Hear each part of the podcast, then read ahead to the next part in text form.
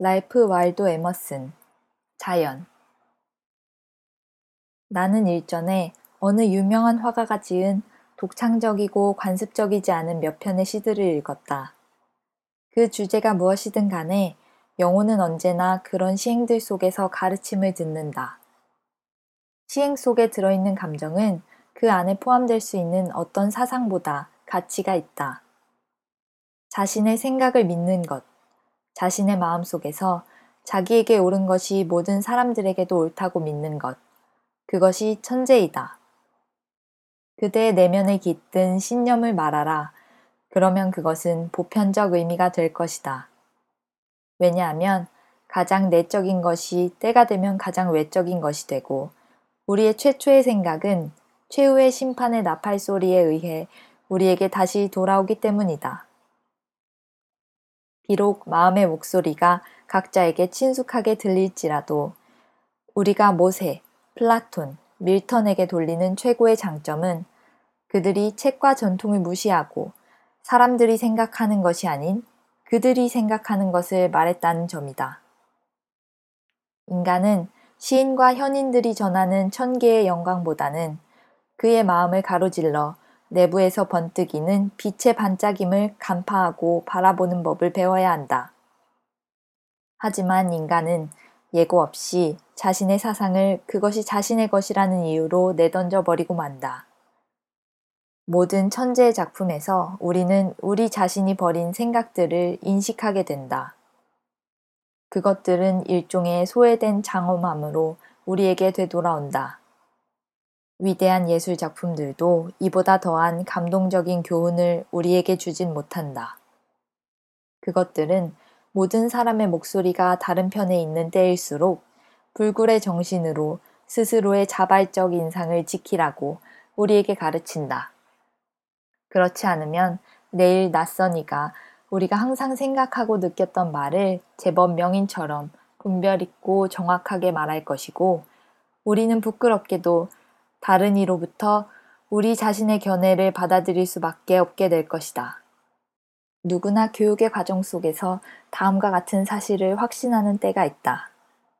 질투가 무지이고 모방은 자살이며 좋건 나쁘건 스스로를 자신의 운명으로 받아들여야 하고 비록 광활한 우주가 유익한 것으로 가득 찼을지라도 자신에게 주어진 그 작은 땅덩어리를 경작하는 노고가 없다면 양식이 되는 곡식 한 톨도 자신에게 주어질 수 없다는 사실 말이다.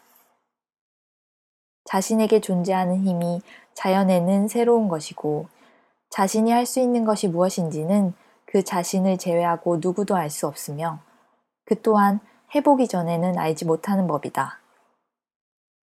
하나의 얼굴, 하나의 성격, 하나의 사실이 그에게 많은 인상을 주고 반면에 다른 것은 전혀 인상을 주지 않는 데는 이유가 있다. 기억 속에 이렇게 이미지화되는 것은 미리 확립된 조화가 없이는 불가능하다. 한 줄기 빛이 떨어지는 곳에 눈이 머무는 것은 그 특별한 빛을 입증하기 위해서이다. 우리는 자신을 반밖에 표현하고 있지 않으며 각자가 나타내는 신의 관념을 부끄러워하고 있다.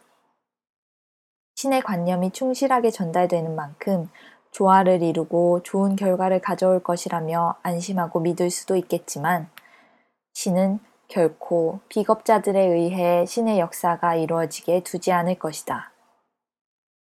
인간은 자신의 일에 온 마음을 쏟고 최선을 다했을 때 마음이 안정되고 즐거워진다. 그러나 그가 말하거나 행동한 것이 그렇지 않을 때 그는 어떤 마음의 평화도 얻지 못할 것이다. 그것은 구원하지 못하는 구원이다. 그러한 시도 속에서는 그의 천재가 그를 등지고 어떠한 뮤즈도 도움이 되지 못하며 어떤 발명도 어떤 희망도 없게 된다. 그대 자신을 믿어라.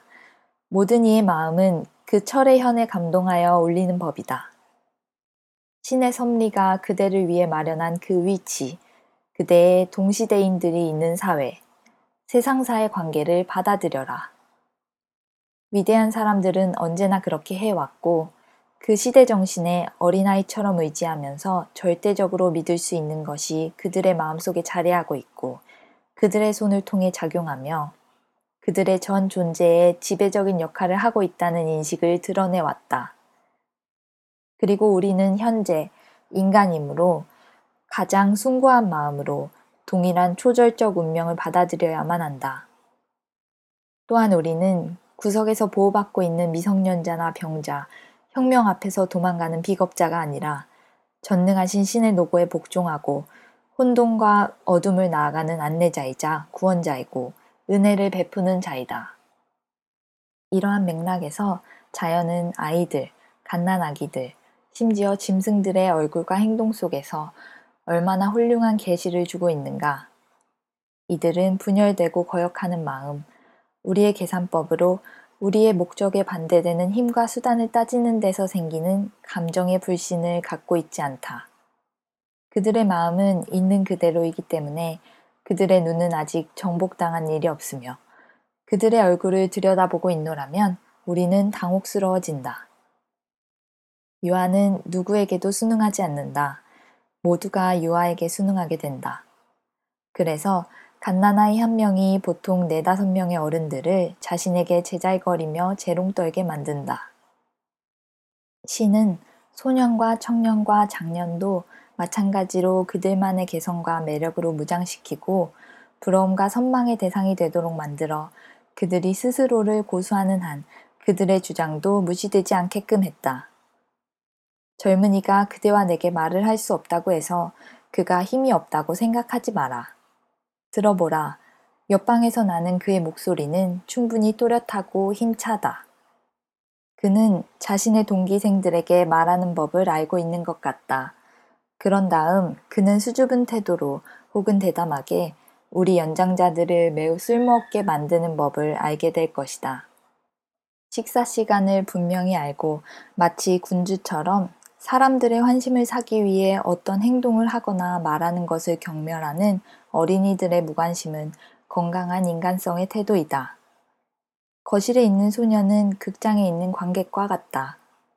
독립적으로 무책임하게 구석에 앉아 지나가는 사람들과 사실들을 바라보며 각각의 장점들에 관해 아이답게 재빠르고 간략한 방식으로 좋다, 나쁘다, 흥미있다, 어리석다, 감동적이다, 귀찮다 등등으로 평가하고 판단을 내린다. 그는 결코 결과나 이해관계 때문에 괴로워하지 않는다. 그는 독립적이며 진실한 판단을 내린다. 그대가 그에게 구애해야 한다. 그는 그대에게 구애하지 않는다. 그러나 인간이란 이른바 자신의 의식에 의해 감옥에 갇힌 존재이다. 일단 박수갈채를 받으며 행동하거나 말하게 되면 인간은 곧바로 의식적인 존재가 되어 수많은 사람들의 공감이나 혐오에 의해 주목받게 되므로 그들의 감정을 고려할 수밖에 없게 된다. 이 점에 있어서 망각의 강은 없다. 아, 그가 다시 중립적인 상태로 돌아갈 수 있으면 좋으련만. 따라서 모든 약속을 피하고 한결같이 흔들리지 않으며 편견이 없고 돈에 매수되지 않고 두려워하지 않는 순수함으로 말해왔고 다시 말할 수 있는 사람은 언제나 무서운 사람임이 틀림없다. 그는 일어나는 모든 일들에 대해 의견을 말할 터이고 그것이 사사롭지 않고 필요한 것으로 보인다면 마치 화살처럼 사람들의 귀에 파고들어 그들을 두렵게 만들 것이다. 이러한 소리들은 우리가 홀로 있을 때면 들려오지만 세상 속에 들어가면 그 소리들은 점점 희미해지고 들을 수 없게 된다. 사회는 어느 곳에서든 간에 그 구성원 각자가 지닌 인간성에 반하는 음모를 꾸미고 있다. 사회는 일종의 주식회사로 그 구성원들은 각 주주에게 주어지는 자신의 빵을 보다 잘 확보하기 위해 빵을 먹는 자의 자유와 교양을 포기하는 데 동의하고 있다. 사회에서 가장 요구되는 덕목은 수능이다. 자립은 사회가 혐오하는 것이다. 사회는 사실과 창조자들 대신 이름과 관습을 좋아한다. 인간이 되고자 한다면 누구나 비수능주의자가 되어야 한다. 영예를 얻고자 하는 자는 선이라는 이름에 방해받지 말고 그것이 과연 선한 것인지 탐구해야 한다. 결국 자신의 마음의 고결함 이외에 신성한 것은 없다. 자신에게 무죄를 선언하라. 그러면 그대는 세상의 동의를 얻을 것이다. 나는 매우 어렸을 때 교회에 낡아 빠진 교리를 가지고 나를 늘 성가시게 했던 존경하는 조언자에게 할 수밖에 없었던 대답을 기억하고 있다. 내가 전적으로 내면의 마음으로 산다면 전통의 신성함이 내게 무슨 소용이 있겠습니까? 내가 그렇게 말하자 내 친구가 말했다. 그렇지만 그런 충동들은 천국이 아닌 지옥에서 온 것인지도 몰라요. 나는 대답했다. 내게는 그렇게 보이지는 않습니다만, 만일 내가 악마의 자식이라면, 그때는 나는 악마의 자식으로 살겠습니다. 내 본성의 법칙 이외에 어떤 법칙도 내게 신성하지 않다. 선과 악은 이것이나 저것으로 매우 쉽게 변할 수 있는 이름일 뿐이다. 유일하게 옳은 것은 나의 본성에 따른 것이고, 유일하게 그릇된 것은 나의 본성에 반하는 것이다.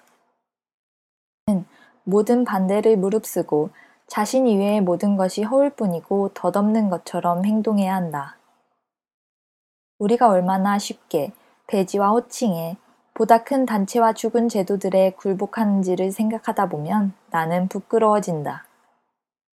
도덕적이고 격조 있는 말을 하는 모든 사람들은 올바른 사람보다 내게 더 큰 감동을 주고 마음을 움직인다. 나는 곱고 활기차게 나아가 모든 면에서 가공하지 않은 진리를 말해야 한다.